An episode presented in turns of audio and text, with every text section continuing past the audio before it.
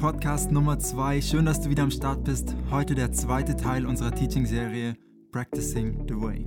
Hey, und wenn du letzte Woche verpasst hast, geh gern nochmal zurück, hör dir unsere erste Folge an. Wir bauen die Folgen aufeinander an, äh, auf. und ähm, ja, viel Spaß dabei. Wir drehen uns in dieser Serie darum, was es heißt, Jesus nachzufolgen. Schau, Jesus ist nicht nur unser Herr und Retter, er ist der Rabbi, das ist hebräisch für Lehrer, der uns zeigt, was es heißt, wirklich zu leben. Für einen Rabbi war es damals üblich, dass er Schüler hatte, sogenannte Talmedim. Die sind ihm gefolgt und sie waren seine Nachfolger. Das heißt, Jesus nachfolgen bedeutet heute noch das Gleiche, was es auch im ersten Jahrhundert bedeutet hat. Es bedeutet, seine Schüler zu sein, seine Talmedims zu sein. Als Talmedim, also als Schüler von so einem Rabbi, dreht sich dein Leben, das haben wir auch letzte Woche festgestellt, um drei Ziele.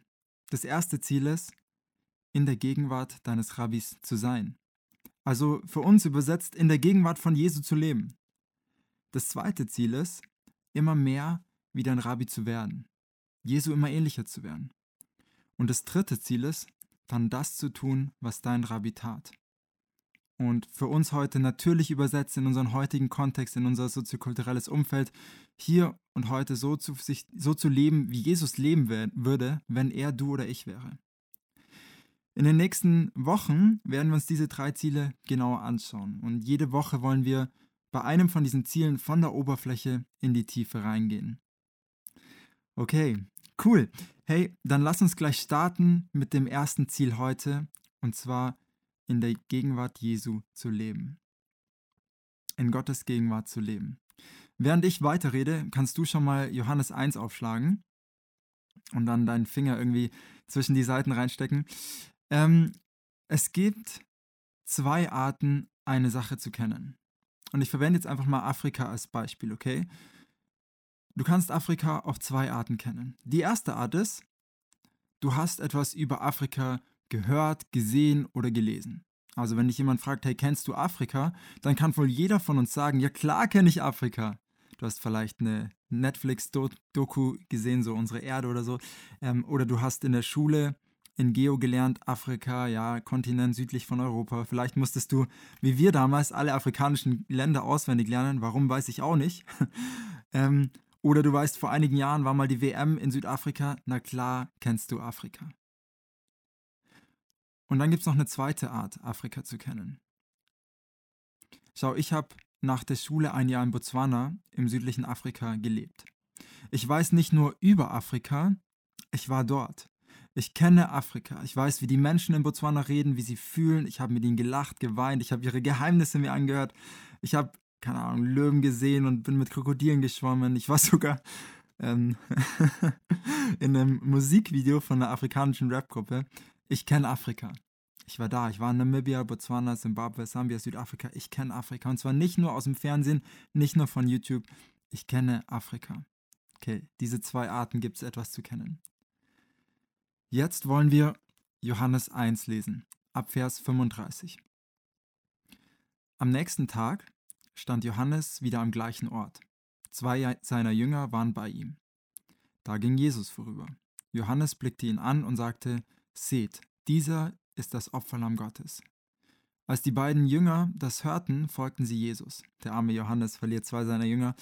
Jesus wandte sich um und sah, dass sie ihm folgten. Was sucht er? Fragt, er sucht ihr, fragte er. Rabbi, da haben wir wieder diese Anrede von Jesus als einen Lehrer, erwiderten sie, wo wohnst du? Jesus antwortete, kommt und ihr werdet sehen. Da gingen die beiden mit ihm, es war etwa vier Uhr nachmittags. Sie sahen, wo er wohnte und blieben für den Rest des Tages bei ihm. Wir springen zu Vers 43 einfach ein paar Zeilen runter. Als, Johannes am nächsten Tag nach Galile äh, als Jesus am nächsten Tag nach Galiläa aufbrechen wollte, begegnete ihm Philippus. Folge mir nach, sagte Jesus zu ihm. Philippus stammte aus Bethsaida, der Stadt, aus der auch Andreas und Petrus kamen. Philippus sah Nathanael und sagte zu ihm: wir haben den gefunden, über den Mose im Gesetz geschrieben hat und der auch bei den Propheten angekündigt ist. Es ist Jesus, der Sohn Josefs. Er kommt aus Nazareth. Aus Nazareth? entgegnete Nathanael. Was kommt aus Nazareth Gutes? Was kann aus Nazareth Gutes kommen? Doch Philippus sagte nur, komm und sieh selbst. Als Jesus Nathanael kommen sah, sagte er, seht, da kommt ein wahrer Israelit, ein durch und durch aufrichtiger Mann. Verwundert fragte Nathanael, woher kennst du mich? Jesus antwortete, schon bevor Philippus dich rief, habe ich dich gesehen. Ich sah dich, als du unter dem Feigenbaum warst. Da rief Nathanael, Rabbi, du bist der Sohn Gottes, du bist der König von Israel. Lass uns mal darauf achten, was Jesus hier zu den Jüngerkandidaten sagt und auch was dann Philippus zu Nathanael sagt. Komm und seht. Komm und sieh selbst. Jesus sagt hier, so wie es zwei Arten gibt, Afrika zu kennen, so gibt es zwei Arten, ihn zu kennen. Du kannst über Jesus gehört haben. Du kannst über ihn gelesen haben. Du kannst über ihn gesprochen haben. Oder du kannst kommen und sehen. Oder anders ausgedrückt, du kannst Zeit mit ihm verbringen. Jesus lädt ein, hey, komm und kenn mich. Kenn mich auf die zweite Art. Nicht nur, was du über mich gehört oder gelernt hast, nein, komm und sieh selbst. Jesus sagt, sei da, wo ich bin, in meiner Gegenwart. Und das ist die Einladung Jesu.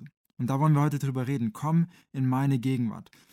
Sei in meiner Gegenwart. Lebe in meiner Gegenwart. So, Jetzt, wie funktioniert das? Wie schon letzte Woche gesagt, hey, wir leben nicht im ersten Jahrhundert in Israel, wir leben in, im Jahr 2021 in Deutschland, in Augsburg oder wo auch immer du herkommst. Und Jesus ist nicht hier. Zumindest nicht zum Anfassen, nicht in Fleisch und Blut, Knochen und Haut. Also, wie kann ich, kannst du in der Gegenwart Jesu sein? Wie können wir dieser Einladung kommen und seh, seh selbst folgen? Wir springen ein bisschen weiter wieder im, im, äh, im Buch Johannes, im Johannesevangelium, und zwar zu Kapitel 14. Kapitel 14, jetzt sind wir schon ein ganzes Stück näher an dem Höhepunkt eigentlich der Geschichte von Christus, der Kreuzigung und Auferstehung. Und je näher wir der Kreuzigung kommen, desto mehr spricht Jesus darüber, wie es sein wird, wenn er weggeht. Er spricht davon, dass er den Heiligen Geist senden wird. Und hier wollen wir einsteigen, Johannes 14 ab Vers 16. Und der Vater wird euch an meiner Stelle einen anderen Helfer geben, der für immer bei euch sein wird. Ich werde ihn darum bitten. Er wird euch den Geist der Wahrheit geben, den die Welt nicht bekommen kann, weil sie ihn nicht sieht und nicht kennt. Aber ihr kennt ihn, denn er bleibt bei euch und wird in euch sein. Ich werde euch nicht wie hilflose Weisen zurücklassen, ich komme zu euch. Und jetzt springen wir zu Vers 25. Übrigens, du kannst hier immer auf Pause drücken, in deiner eigenen Bibel schauen ähm, weil es sind viele Bibelstellen und so kannst du es ein bisschen besser verfolgen. Also, Vers 25. Diese Dinge sage ich euch, solange, ihr noch bei, äh, solange ich noch bei euch bin. Der Helfer, der Heilige Geist, den der Vater in meinem Namen senden wird, wird euch alles weitere lehren und euch an alles erinnern, was ich euch gesagt habe. Was ich euch zurücklasse, ist Frieden. Ich gebe euch meinen Frieden. Einen Frieden, wie ihn die Welt nicht geben kann. Lasst euch durch nichts in eurem Glauben erschüttern und lasst euch nicht ermutigen. Okay, wie können wir hier und jetzt heute in der Gegenwart Jesu leben? Durch den Heiligen Geist. Und das ist das erste und wichtigste Ziel, wenn wir Jesus nachfolgen, dass wir lernen, in diesem ständigen Bewusstsein, in dieser ständigen Beziehung, in Verbindung mit dem Heiligen Geist zu leben. Das ist die Basis für alles, was mit Nachfolge Jesu zu tun hat. Ich glaube, es gibt kein Jesu Nachfolgen in zehn Schritten, so ein, so ein Programm. Jesus ist keine Formel, Gott ist keine Formel, er ist eine Person. Aber wenn es zehn Schritte gäbe, okay, dann wäre er, wäre das die Nummer eins zu lernen, in Gottes Gegenwart zu leben, zu lernen, in dieser ständigen Beziehung mit dem Heiligen Geist, dieser ständigen Verbindung mit dem Heiligen Geist zu, reden, äh, zu, zu sein. Und Jesus, schau, der, der führt eine, der führt diese neue Realität in einer weiteren Metapher aus. Also diese neue Realität von in Gottes Gegenwart zu leben. Und zwar macht er das anhand von einem Bild und das wollen wir auch lesen. Wir gehen ein Kapitel weiter, Johannes 15, Vers 1. Viele Bibelstellen, aber ähm, ja, ich glaube, es hat echt Kraft, wenn wir, wenn wir aus dem Wort irgendwie schöpfen und aus dem Wort, aus der Bibel schöpfen und nicht nur unsere eigenen Erfahrungen irgendwie kommunizieren. Okay, zurück zu Johannes 15, Vers 1. Ich bin der wahre Weinstock und mein Vater ist der Weinbauer. Jede Rebe an mir, die nicht Frucht trägt, schneidet er ab. Eine Rebe aber, die Frucht trägt, schneidet er zurück. So reinigt er sie, damit sie noch mehr Frucht hervorbringt. Ihr seid schon rein, ihr seid es aufgrund des Wortes, das ich euch verkündet habe. Bleibt in mir. Und ich werde in euch bleiben. Eine Rebe kann nicht aus sich selbst heraus Frucht bringen. Sie, sie muss am Weinstock bleiben. Genauso wenig könnt ihr Frucht hervorbringen, wenn ihr nicht in mir bleibt. Ich bin der Weinstock, ihr seid die Reben. Wenn jemand in mir bleibt und ich in ihm bleibe, trägt er reiche Frucht. Ohne mich könnt ihr nichts tun. Wenn jemand nicht in mir bleibt, geht es ihm wie der unfruchtbaren Rebe. Er wird weggeworfen und verdorrt. Die verdorrten Reben werden zusammengelesen und ins Feuer geworfen, wo sie verbrennen. Wenn ihr in mir bleibt und meine Worte in euch bleiben, könnt ihr bitten, um was ihr wollt. Eure Bitte wird erfüllt. Dadurch, dass ihr reiche Frucht tragt und euch als meine Jünger weist, wird die Herrlichkeit meines Vaters offenbart.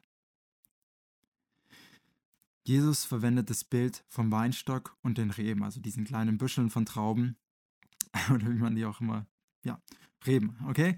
Und was er sagt ist, bleibt in mir und ich soll in euch bleiben, möchte in euch bleiben.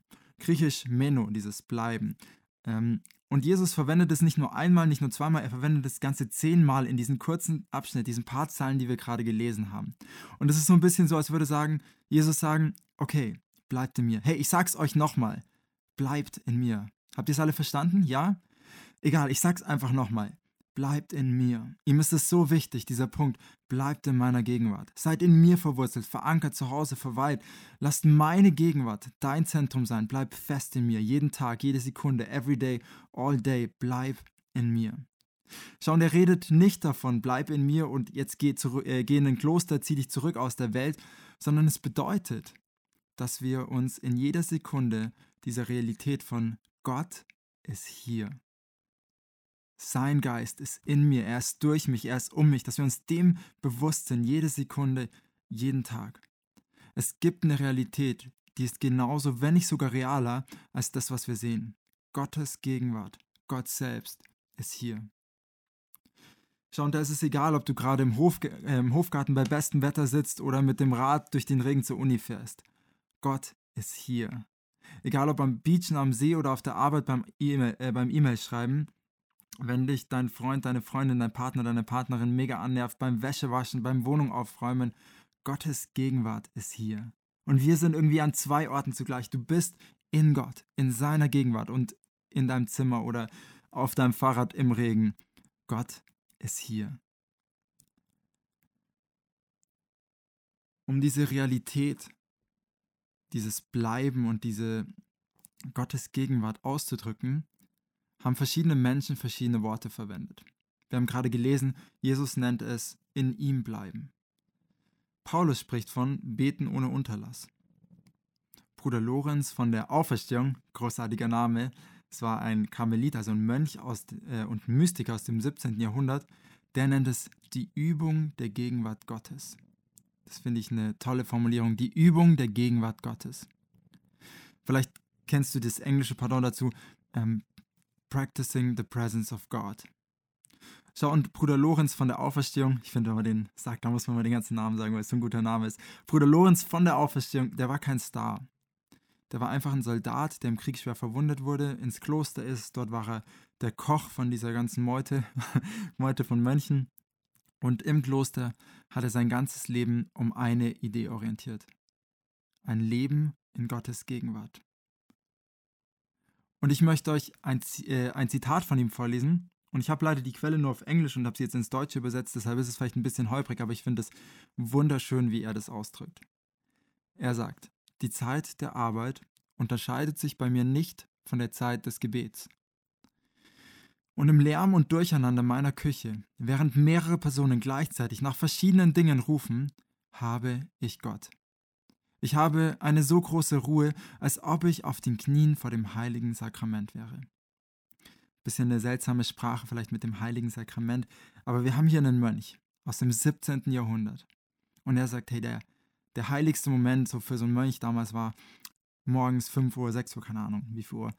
Du der Leib und das Blut Christi in der Kapelle, in der, in der Kirche.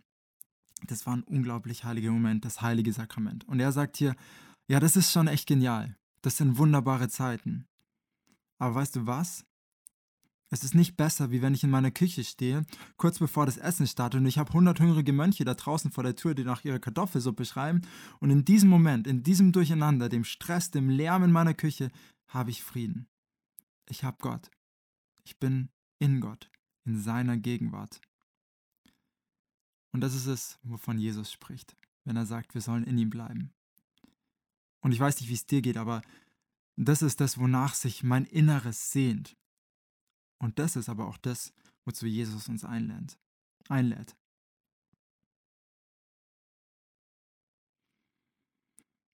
Bruder Lorenz von der Auferstehung, und das möchte ich hier betonen, der sagt nicht irgendwie, hey, wenn du, sobald du Christ bist, dann hast du die Gegenwart Gottes. Nee, er nennt es die Übung der Gegenwart Gottes. Es braucht Übung. Dallas Willard, ein Philosoph und Theologe, der sagt es so, und es ist wieder ein englisches Zitat, das ich übersetzt habe, von daher vergebt mir, dass es ein bisschen holprig und ein bisschen umständliche Sätze sind. Aber er sagt, das Erste und Grundlegendste, was wir tun können und müssen, ist immer mehr, ist Gott immer mehr vor Augen zu haben. Das ist das grundlegende Geheimnis, um unsere Seele zu pflegen. Unsere Verantwortung und damit das Üben der Gegenwart Gottes ist es, unsere Gedanken immer wieder auf ihn auszurichten und zurückzulenken. In der Anfangszeit unseres Übens werden wir vielleicht durch unsere störenden Gewohnheiten herausgefordert, uns mit geringeren Dingen als Gott zu beschäftigen. Also er sagt, das Wichtigste, das grundlegende Geheimnis ist, dass wir Gott immer vor Augen haben.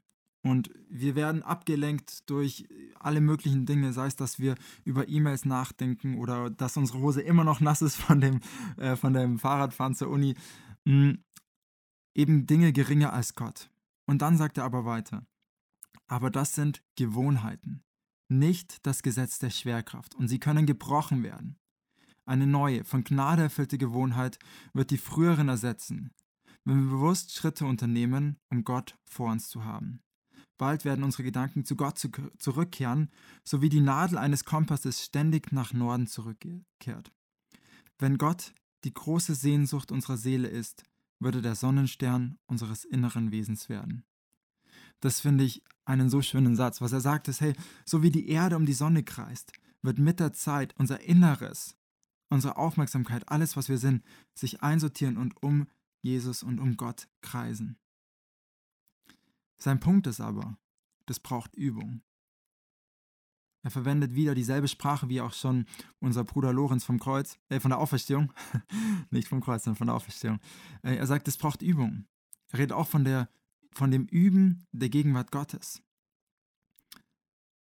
Es braucht ein ganzes Leben, um diese Verbindung mit dem Heiligen Geist zu haben. Bruce Lee, der sagt, I fear not the man who has practiced 10.000 kicks once, but I fear the man who has practiced one kick 10.000 times. Also ich fürchte nicht den Mann, der irgendwie so ein Tritt, 10, äh, der 10.000 verschiedene Tritte schon mal gemacht hat. Ich fürchte den, der wirklich den einen Tritt 10.000 Mal geübt hat.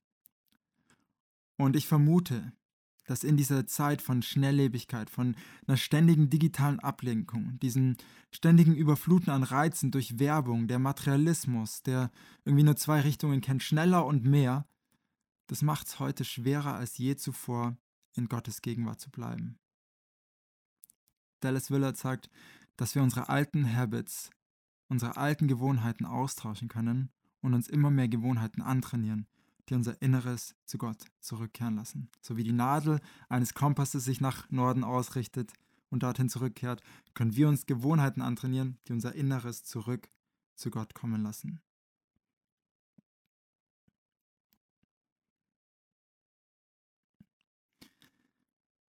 Lass uns über diese Gewohnheiten reden. Man nennt die, diese Gewohnheiten, von denen auch der Dallas Willard gerade redet, in der christlichen Tradition oft geistliche Disziplinen oder auch geistliche Übungen. Und es klingt erstmal super hart, geistliche Disziplin. Ähm, Disziplin ist eh so ein Wort. Aber lass uns mal angucken, was sich dahinter verbirgt. Erstmal ist geistlich schon ein bisschen irreführend. Denn die Übungen sind nicht in dem Sinne geistlich, so wie es, keine Ahnung, äh, nur, dass sie nur, so dass sie nur mit dem Geist des Menschen zu tun haben, so ein bisschen wie wir machen Gehirntraining für unseren Kopf und dann machen wir Krafttraining für unseren Körper, sondern sie sind ganzheitlich. Genauso für unseren Kopf wie für unsere Seele. Sie sind für unser Innen und Außen, für unseren ganzen Menschen. Wir sind nicht irgendwie so ein Teil, so, wir sind nicht ein Mensch mit Körper, wir sind ein Körper mit Mensch. Also wir sind eins und, und, und diese geistlichen Übungen sollen alle Dimensionen, sind ganzheitlich, wollen uns komplett ansprechen. Über diese, über Jahrhunderte hinweg waren diese geistlichen Übungen oder geistlichen Disziplinen der Startpunkt für die Nachfolge Jesus. Also es war so, hey, wenn du Christ wurdest, Fasten, let's go, los geht's. Heute wissen wir eigentlich gar nicht mehr so genau, was die eigentlich bedeuten.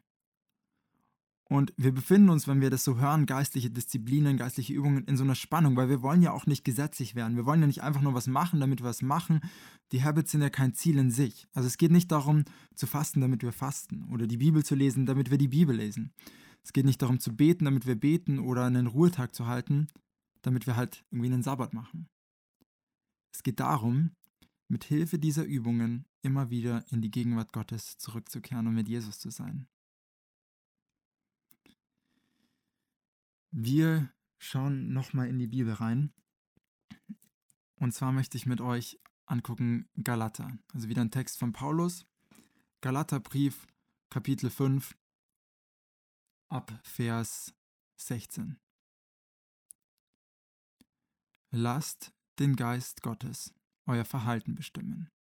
Wörtlich übersetzt es hier, wandelt im Geist. Dann werdet ihr nicht mehr den Begierden eurer eigenen Natur nachgeben. Denn die menschliche Natur richtet sich mit ihrem Begehren gegen den Geist Gottes. Und der Geist Gottes richtet sich mit seinem Begehren gegen die menschliche Natur. Die beiden liegen im Streit miteinander. Und jede Seite will verhindern, dass ihr das tut, wozu die andere Seite euch drängt. Wenn ihr euch jedoch vom Geist Gottes führen lasst, steht ihr nicht mehr unter der Herrschaft des Gesetzes. Im Übrigen ist klar ersichtlich, was die Auswirkungen sind, wenn man sich von der eigenen Natur beherrschen lässt. Sexuelle Unmoral, das ist ähm, Sex außerhalb der Ehe von einem Mann und einer Frau. Schamlosigkeit, Ausschweifungen, Götzendienst, okkulte Praktiken, Feindseligkeit, Streit, Eifersucht, Wutausbrüche, Rechthaberei, Zerwürfnisse, Spaltung, Neid, Trunkenheit, Fressgier und noch vieles anderes, was genauso verwerflich ist. Ich kann euch diesbezüglich nur warnen, wie ich es schon früher getan habe. Wer so lebt und handelt, wird keinen Anteil am Reich Gottes bekommen, dem Erde, das Gott für uns bereit, dem Erbe, das Gott für uns bereithält. Und jetzt. Die Frucht hingegen, die der Geist Gottes hervorbringt, besteht in Liebe, Freude, Frieden, Geduld, Freundlichkeit, Güte, Treue, Rücksichtsnahme und Selbstbeherrschung. Ich möchte die Aufzählung nochmal vorlesen. Die Frucht hingegen, die der Geist Gottes hervorbringt, besteht in Liebe, Freude, Frieden, Geduld, Freundlichkeit, Güte, Treue, Rücksichtsnahme und Selbstbeherrschung. Gegen solches Verhalten hat kein Gesetz etwas einzuwenden. Nun, wer zu Christus Jesus gehört, hat seine eigene Natur mit ihren Leidenschaften und Begierden gekreuzigt. Da wir durch Gottes Geist ein neues Leben haben, wollen wir uns jetzt auch auf Schritt und Tritt von diesem Geist bestimmen lassen. Wörtlich hier, lasst uns dem Geist folgen. Wir wollen nicht überheblich auftreten, einander nicht provozieren und nicht neidisch aufeinander sein. Man könnte diesen Text als eine Art Kommentar sehen, den Paulus zu dem macht, was wir in Johannes 15 gelesen haben, wo es um den Weinstock ging. Und genauso wie Jesus eine Metapher verwendet mit dem Weinstock, verwendet auch Paulus hier ein Bild, nämlich das von einem Baum, der Frucht bringt. Und das ist ein spannendes Bild, weil wie bringt ein, äh, wie bringt ein Baum Frucht hervor?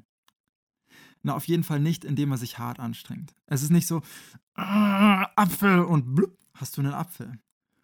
Das ist nicht der Punkt. Und das ist auch, wo der Text oft falsch verstanden ist, ver verstanden wird. Wie beim Baum ist es nicht, du strengst dich hart an und blub, auf einmal hast du Selbstbeherrschung oder Liebe oder Treue oder was weiß ich.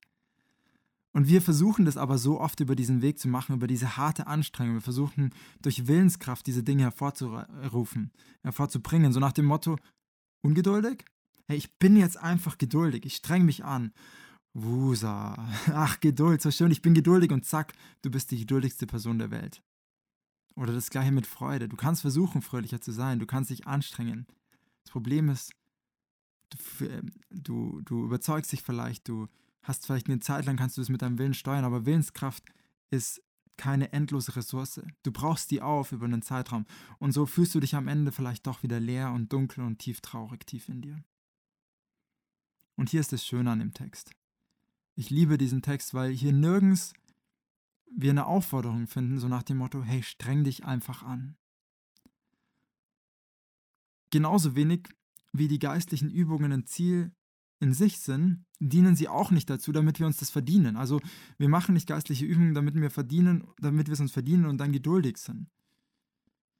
Die einzigste Aufforderung, die wir hier in diesem ganzen Text finden, und die finden wir sogar dann gleich zweimal, steht ganz am Anfang und dann wieder am Ende.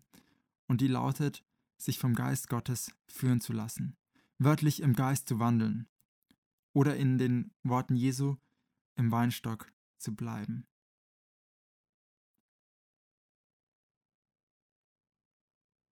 Schau, gehen wir zurück zu dem Bild vom Baum. Indem der Baum dort steht, wo er Wasser bekommt, wo die Sonne scheint, bringt er ganz natürlich Frucht. Indem wir uns immer wieder neu für den Heiligen Geist öffnen, in Jesus bleiben und in seinem und, und mit seinem Wirken in seiner Gegenwart rechnen, bekommen wir diese Früchte. Friede, Freude, Liebe, Treue, Selbstbeherrschung, Güte und so weiter. Es ist keine Anstrengung, sondern es geht darum, im Weinstock zu bleiben, in Gottes Gegenwart zu leben. So, jetzt. Jetzt, nachdem wir viel Theorie hatten, wollen wir ein bisschen praktischer werden. Noch nicht ganz praktisch, das kommt am Ende, aber so eine, einen Schritt Richtung Praxis. Und das ist jetzt für dich, wenn du dir die letzten Minuten dachtest, Alter, was redet der da? Come on, wie mache ich das morgen früh? Wie kann ich es umsetzen? Und was sind die zehn Schritte? Und die Antwort ist, es ist simpel und doch kompliziert, wie irgendwie so oft.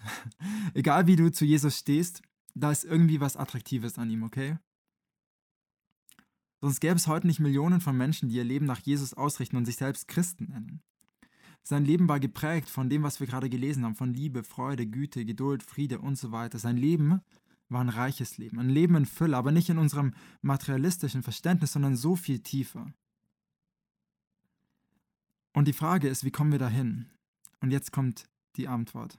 John McComa sagt, ist ein Pastor aus Portland, der sagt, if you want the life of Jesus, what he called life and life to the full, you have to adopt the lifestyle of Jesus. Also wenn wir das Leben Jesu wollen, dieses Leben von Friede, Freude, Güte, Geduld und so weiter, dann müssen wir den Lebensstil von Jesu annehmen. Wenn wir das Leben von Jesu wollen, müssen wir den Lebensstil von Jesu pflegen. Und das heißt, es geht nicht nur darum, bestimmte Überzeugungen über Jesus zu halten, nee, es geht darum, seinen Lebensstil zu führen. Das ist ein bisschen so. Schau, viele wären gerne bei Olympia. Ich wollte als Kind bei Olympia sein, aber nur die wenigsten sind bereit, den Lifestyle, der dafür notwendig ist, zu leben.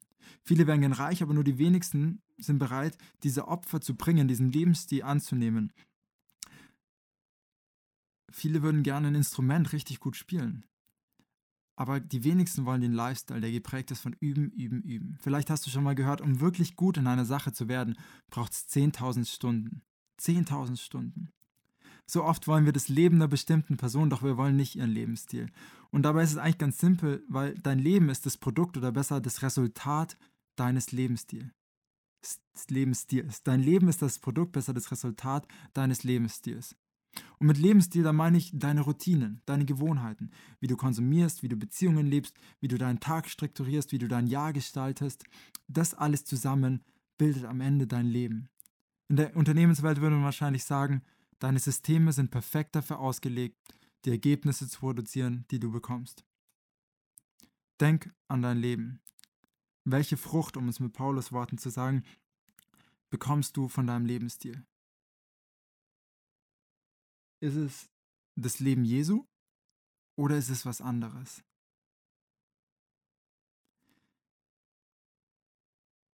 Was ist das Leben, das Resultat von deinem Lebensstil? In Johannes 14 haben wir gelesen, dass Jesus uns Frieden geben möchte. Einen Frieden, den die Welt nicht geben kann, sagt er.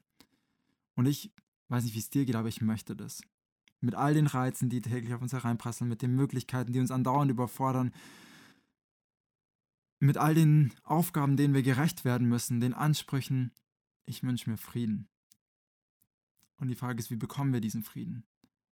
Na, indem wir Jesu nachfolgen oder anders ausgedrückt, indem wir seinen Lebensstil führen. Oder wie Bruder Lorenz von der Auferstehung sagt, indem wir die Gegenwart Gottes einüben. Jesus ist nicht nur unser Herr und Gott, er ist unser Rabbi, in dessen Gegenwart wir lernen, was es heißt zu leben, wirklich zu leben. Jesus war ganz Gott, aber war auch ganz Mensch. Er zeigt uns, was es heißt, Mensch zu sein. Und lass uns mal das anschauen, wie Jesus, der Mensch, sein Leben gestaltete, was sein Leben auszeichnet. Ich habe einfach mal so eine kleine Aufstellung hier gemacht. Jesu war nie in Eile. Er war nie hektisch, er war nie gestresst, er ging langsam, er war zu Fuß unterwegs. Jesus verbrachte viel Zeit in Gemeinschaft mit seinen Jüngern, mit Pharisäern, mit Kindern, mit Frauen, mit Freunden, mit Außenseitern der Gesellschaft, ja und mit Leuten vor allem, die fern von Gott waren. Er liebte es, auf Partys zu gehen, Wein zu trinken, zu essen und mit seinen Freunden und seiner Familie rumzuhängen. So, die, seine Feinde, die nannten ihn einen, einen Säufer und Fresser. Gleichzeitig suchte er aber die Einsamkeit. Also er stand früh auf, um zu beten, er ging über Nacht weg, um allein mit seinem Vater zu sein. Er verbrachte viel Zeit schlafend und mehr als einmal in den vier Evangelium, Evangelien müssen die Jünger ihn wecken, weil er schläft und sie Angst haben oder irgendwas gerade passiert. Und ich finde es schön, dass Jesus so viel schläft, weil ich brauche selber immer viel Schlaf. Das ist mir ein sympathischer Rabbi, dem folge ich. Ähm, er hält einen Ruhetag, den Sabbat. Also und wir können davon ausgehen, dass er jeden einzelnen Sabbat in der Synagoge war, also in der Kirche. Er lebt ein einfaches, minimalistisches Leben und soweit wir das beurteilen könnten, können, hat er nur irgendwie die Kleider und das, was er auf seinem Rücken tragen konnte. Er dreht sich nicht um Konsum, nicht um Kaufen oder Verkaufen, nicht um Online-Shopping, nicht um Black Friday. Viel lieber gab er, viel lieber war er großzügig, er diente. Er kannte, betete und studierte die Bibel. Er liebte Gott und er liebte Jesus. Er liebte Menschen. Er liebte Gott und er liebte Menschen. Ähm, und weißt du was? Jesus hatte Frieden. Jetzt könntest du sagen, ja klar, hey, der war auch Gott, natürlich hatte der Frieden. Hm, aber ich glaube, es ist ein bisschen zu kurz gedacht. Er war Mensch und ehrlich gesagt, ich glaube, dass sein Leben deutlich härter war wie jetzt meins oder deins. Ich meine, er ist am Kreuz gestorben, er wurde verurteilt, wurde verachtet, aber er hatte Frieden. Und schau, wenn wir jetzt einen Schritt weitergehen, Gott funktioniert nicht wie so ein Automat. So, ich gebe mein Leben Jesu und auf einmal bekomme ich den Frieden für mein chaotisches Leben und so all die schönen Dinge, die Friede und was weiß ich, Freude. Es ist kein Automat. Friede bekommen wir auf dem Weg. Auf dem Weg Jesu. Sein Lebensstil ist der Weg zu seinem Leben. Und ich finde es ganz cool in der Apostelgeschichte, da werden die Jünger meistens nicht als, äh, die Nachfolger von Jesu meistens nicht als Christen angesprochen, oder sie nennen sich auch nicht Christen, stattdessen nennen sie sich Nachfolger des Weges. Und was die Idee dahinter ist, sie gehen den Weg Jesu. Und das ist auch, warum wir die Predigtserie Practicing the Way of Jesus genannt haben, weil es geht darum, dass wir auf dem Weg Jesu gehen. Und wenn wir das Leben Jesu wollen, wenn wir den, dann müssen wir den Lebensstil annehmen, seine Gewohnheiten, seine Routinen einüben und auf seinem Weg unterwegs sein. Es beginnt damit, mit dem ersten Ziel, was wir ganz am Anfang gesagt haben, indem wir mit unserem Rabbi sind und in seiner Gegenwart leben. Schau, bevor wir abschließen, möchte ich dir einen kleinen Ausblick geben und dann eine Übung für die nächste Woche. Weil das, worüber ich jetzt geredet habe, das kann überfordernd wirken. Das ist groß und es ist weit und es ja, ist nicht so ist nicht so einfach. Und ich möchte es ein bisschen runterbrechen jetzt. Also, worum geht es konkret? Und ich möchte anfangen mit, dieser, mit diesem Ausblick, dieser Long-Term, ähm, lange Sicht. Wir haben festgestellt, es geht darum, dass wir uns Gewohnheiten antrainieren, Gewohnheiten einüben, die wir im Lebensstil von Jesus finden und die uns dann helfen, in seiner Gegenwart zu leben, damit wir ihm immer ähnlicher werden und das am Ende tun, was er tut. Wir machen das, indem wir unser, äh, in unserem Leben Dinge wegschneiden, sind wir wieder bei dem Bild vom Weinstock, indem wir Dinge wegschneiden, mit alten Gewohnheiten brechen und dafür neue Gewohnheiten einüben. So der Dallas Willard, ne, der hat gesagt, das ist nicht das Gesetz der Schwerkraft. Das sind Gewohnheiten, die wir ähm, uns abgewöhnen können und dafür können wir neue Gewohnheiten einüben. Und was sind diese neuen Gewohnheiten? Und jetzt schauen wir aufs Leben Jesu und wir finden da sieben solche Gewohnheiten. Die habe ich zum Teil schon aufgegriffen vorhin und ich möchte sie einfach nochmal als eine Liste euch wiedergeben. Die erste Gewohnheit war Stille und Einsamkeit. Die zweite war ein Leben in Gemeinschaft. Die dritte Gewohnheit Gebet. Dann Bibel lesen, Fasten, einen Sabbat inklusive Synagogenbesuch oder Sonntagsgottesdienst, wie auch immer du das nennen möchtest. Und das letzte, das siebte, ist ein einfaches, minimalistisches Leben. Statt Konsum geht es um Großzügigkeit und Dienen. Also ich lese nochmal vor. Stille und Einsamkeit, Leben in Gemeinschaft, Gebet, Bibellesen, Fasten, Sabbat und ein einfaches Leben. Wenn du diese Liste jetzt hörst, dann kommen dir manche Dinge vielleicht bekannt vor, andere kommen dir vielleicht weniger bekannt vor. Manche sagst du, okay, da, da bin ich schon, die mache ich schon. Manche sind vielleicht komplettes Neuland für dich. Ich habe für mich dieses Jahr gesagt, hey, ich möchte mich komplett auf diesen letzten Punkt, dieses einfache minimalistische Leben einlassen.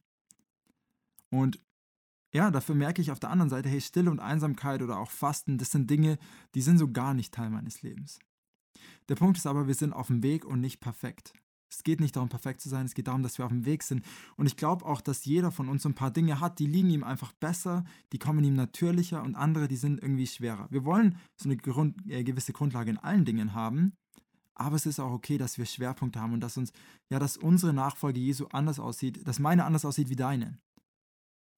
Wir sind, so gerne ich über das Individualismus-Ding herziehe, wir sind auch irgendwo wir sind individuelle Menschen, wir sind einzigartig geschaffen und wir haben bestimmte Gaben und wir haben bestimmte Präferenzen und so dürfen auch unsere, unsere Gewohnheiten anders aussehen wie beim anderen. Und es geht nicht darum, dass wir jetzt diese sieben Dinge in den nächsten Wochen ähm, hardcore einüben in unserem Leben, sondern es geht auch nicht ums nächste Vierteljahr oder halbe Jahr, es geht um den Rest unseres Lebens. Es geht nicht darum, dass wir uns anstrengen, es geht darum, dass wir das lernen, in dieser konstanten Beziehung mit dem Heiligen Geist zu sein. Und als Pax werden wir diese Gewohnheiten, diesen Lebensstil von Jesu immer wieder aufgreifen. Und wir wollen gemeinsam Stück für Stück diese, ja, über die einzelnen Gewohnheiten und diese sieben Gewohnheiten von Jesu uns Gedanken machen. Wir wollen sie ähm, einüben, wir wollen miteinander darüber reden und uns ja da auch challengen, da mehr wie Jesus zu werden. Wir wollen in Gottes Gegenwart leben als Pax. Wir wollen ihm ähnlicher werden in unserer Stadt. Und wir wollen tun, was Jesus tut. Wir wollen das tun auf der Arbeit, in der Uni, mit unseren Freunden. Wir wollen das Leben Jesu. Das ist Long Term, okay? Jetzt lass uns zum äh, Short Term kommen, die Übung für die nächste Woche. Ihr wisst, wir machen in den, ähm, in den Pax Communities, also unseren Kleingruppen, machen wir immer wieder so eine Übung, die wir für die nächste Woche machen. Und diese Woche ist die Übung das Thema Stille, zum Thema Stille und Einsamkeit. Schau, Stille und Einsam sein sind ein genialer Weg, um uns, von, um uns Gottes Gegenwart bewusst zu werden. Und dabei wollen wir starten, indem wir 10 Minuten jeden Tag für die nächste Woche allein und in Stille verbringen. Jetzt sagst du vielleicht, boah, 10 Minuten, weiß gar nicht, wo ich die noch rausschrauben soll. Ähm, schau einfach auf mal dein Handy, auf die Bildschirmzeit und dann siehst du da eine große Zahl und davon kannst du einfach 10 Minuten nehmen und dafür 10 Minuten weniger am Handy sein, wenn das dein Problem ist. Ähm, ja. Äh, such dir einen Ort, an dem du alleine bist. Nimm eine Körperhaltung ein, die ausdrückt, was du gerade tust. Du kannst dich zum Beispiel hinsetzen oder hinknien.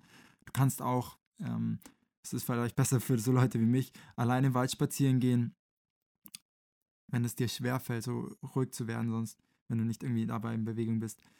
Du kannst deine Hände öffnen, du kannst die Augen schließen. Und wichtig ist eigentlich dabei, dass du nicht die ganze Zeit Menschen um dich hast, sodass du wirklich ja alleine bist mit Gott.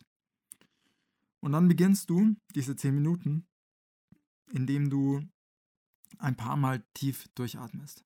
Du kannst dir zum Beispiel vorstellen, wie jedes Mal, wenn du ein- und ausatmest, Gottes Gegenwart dich mehr erfüllt. Und das ist mir auch wichtig zu sagen. Es geht nicht darum, dass wir irgendwie unseren Kopf möglichst leer bekommen, so wie das in der Meditation oft ist oder in Achtsamkeitsübungen und so. Nee, es geht nicht darum, dass wir den leer bekommen oder an nichts denken. Es geht darum, dass wir uns auf Jesus ausrichten und auf ihn fokussieren. Ich habe mal vor einer Weile so einen, ähm, so einen Kurs gemacht, der war irgendwie von Google entworfen und mit so einem Trainer, wo es darum ging, dass wir so Achtsamkeitsübungen machen und dadurch bewusst leben. Und eine von den Übungen, die man dort gemacht hat, war auch so wie so eine Meditation mit Atmen. Und es ging immer dabei, dass wir irgendwie einatmen und unseren Kopf leer kriegen. Der Punkt ist aber, wenn wir nichts haben, was größer ist als wir, dann kann uns auch nichts helfen, wenn wir selber nicht mehr weiterkommen. Und so, das ist genau das. Wir wollen nicht irgendwie nur unseren Kopf leer kriegen, nee, wir wollen uns füllen und wir wollen uns ausrichten auf Jesus und uns auf ihn fokussieren. er ist hier. Er ist wirklich hier. Ich glaube, wir sind meistens nicht hier. Das habe ich letzte Woche schon gesagt. Wir sind meistens woanders. Wir sind beschäftigt, wir sind an E-Mails, wir sind unterwegs, wir sind in Gedanken, wir sind in Sorgen. Aber Gott ist hier. Dort, wo du bist. Und er lädt dich ein, in das Hier und Jetzt zu kommen. Der Schöpfer des Universums, der höchste König, der allmächtige Gott, der größer ist, als wir uns das jemals vorstellen können, er ist hier, bei dir. Er ist dir nahe. Und es ist ganz normal, dass deine Gedanken wandern, dass du an alles Mögliche denkst, an To-Dos, an Dinge, die dich stressen. Aber versuch deine, Gedank deine Gedanken immer wieder ganz sanft zu Jesus zurückzubringen. Dem Kompass immer wieder einen Schubs zu geben, sodass die Nadel sich ausrichtet nach Norden. Vielleicht fühlst du dann Frieden, vielleicht ordnen sich ein paar Dinge in deinem Kopf, vielleicht sitzt du auch nur die Zeit ab und es ist okay. Manchmal hilft dann das Atmen, um sich bewusst zu machen, dass Gott hier ist, aber egal was du erlebst oder auch nicht erlebst, du warst da und Gott war da. Sarah, meine Frau, die macht es seit ungefähr einem Jahr, dass sie jeden Morgen, sie hat angefangen mit 10 Minuten Stille, mittlerweile macht sie 15 Minuten Stille und sie sagt, 9 von 10 Malen ist es eine absolute Katastrophe. Es ist einfach nur nervig, sie denkt über alles Mögliche nach, ihre Gedanken rasen, es ist irgendwie eine total unangenehme Zeit. Aber einmal von diesen zehn ist es wirklich eine Zeit, die alles verändert. Und was sie sagt, ist, dass sie jetzt gemerkt hat über diesen Zeitraum, dass sie ein Gespür entwickelt hat und eine Sensibilität für Gottes Gegenwart. Und es fällt ihr jetzt nicht nur, wenn sie da Stille macht, leichter, dass sie sich bewusst ist, dass Gott hier ist. Es fällt ihr auch im Alltag leichter. Das fällt ihr leichter, wenn Lobpreis ist. Dann spürt sie, hat sie ein besseres Verständnis, ein besseres Gespür dafür, dass Gott hier ist. Dass sie in seiner Gegenwart lebt. Und genau das wollen wir. Wir wollen jede Sekunde unseres Tages in seiner Gegenwart verbringen. Ich möchte enden mit einer Geschichte. Und zwar ist die von oder über Mutter Teresa. Mutter Teresa wurde mal interviewt und der Journalist fragte sie, so Mutter Teresa, wenn du betest, was sagst du denn da eigentlich zu Gott? Und Mutter Teresa antwortete, ich sag nichts. Ich höre zu. Und der Journalist war schon so ein bisschen perplex und dann hat er einfach nochmal gefragt, hey, ja gut, und, und wenn du betest, was sagt denn dann Gott zu dir? Und wieder sagt sie, er sagt nichts. Er hört zu. Es gibt eine Zeit, mit Gott zu reden und es gibt eine Zeit zuzuhören. In unserer lauten, schnellen Zeit passiert es allzu oft, dass dieses laute, schnelle auch in unsere Gottesbeziehung überschwappt, auch in unsere Zeit mit Jesus überschwappt. So, hey Gott, okay, ich habe äh, zehn Minuten, dann fährt mein Bus, dann muss ich los. Ähm, Gott, danke, dass du gut bist. Ähm, bitte segne meinen Tag, segne meine Arbeit heute, sei einfach dabei. Ähm, ja, hast du noch sonst irgendwas zu sagen, Gott? Ähm, ja, schenk mir deinen Frieden. Ich preise dich, ich lobe dich, Amen und los geht's. Wir leben in einer verrückten Welt und ich, ich sehe das, mir geht das selber so. Ich habe mich fast jeden Morgen dabei, wie ich so ein Gebet, wie ich es gerade gesagt habe, spreche und dann nochmal sage, okay, nee, stopp. Ich möchte aber, ich möchte aber anders beten. Und ich möchte enden hier, indem ich dir zusage, es gibt ein Leben, das auf uns wartet. Und es ist ein Leben, das besser ist, als wir es uns jemals hätten vorstellen können und es ist das Leben Jesu. Jesus steht vor uns und er lädt uns ein, komm und sieh. Inmitten des Lärms und des Stresses, komm in meine Gegenwart. Bleib in mir. Werde still und empfang meinen Frieden. Leb in meiner Gegenwart. Ich möchte mit uns beten zum Abschluss. Heiliger Geist, ich danke dir, dass du hier bist, dass du uns umgibst, dass du uns erfüllst, dass du in uns bist, dass du um uns bist, dass du durch uns bist. Und ich bete, dass du uns hilfst, dass wir immer mehr so ein Gespür entwickeln für deine Gegenwart. Jesus, ich danke dir, dass dein Leben was ist, was du uns schenken möchtest. Und Herr, ich bete, dass wir das lernen, deinen Lebensstil einzunehmen, auf deinem Weg zu gehen, dass wir deinen Weg zu üben, dass wir practicing the way, dass das nicht nur eine Phrase ist, sondern dass das unser Lebensstil wird. Sodass wir dir immer ähnlicher werden und dass wir das tun, was du getan hast. Herr, wir wollen jeden Tag, jede Sekunde all day, every day in dir bleiben. Danke, dass du hier bist. Jetzt und für immer. Amen.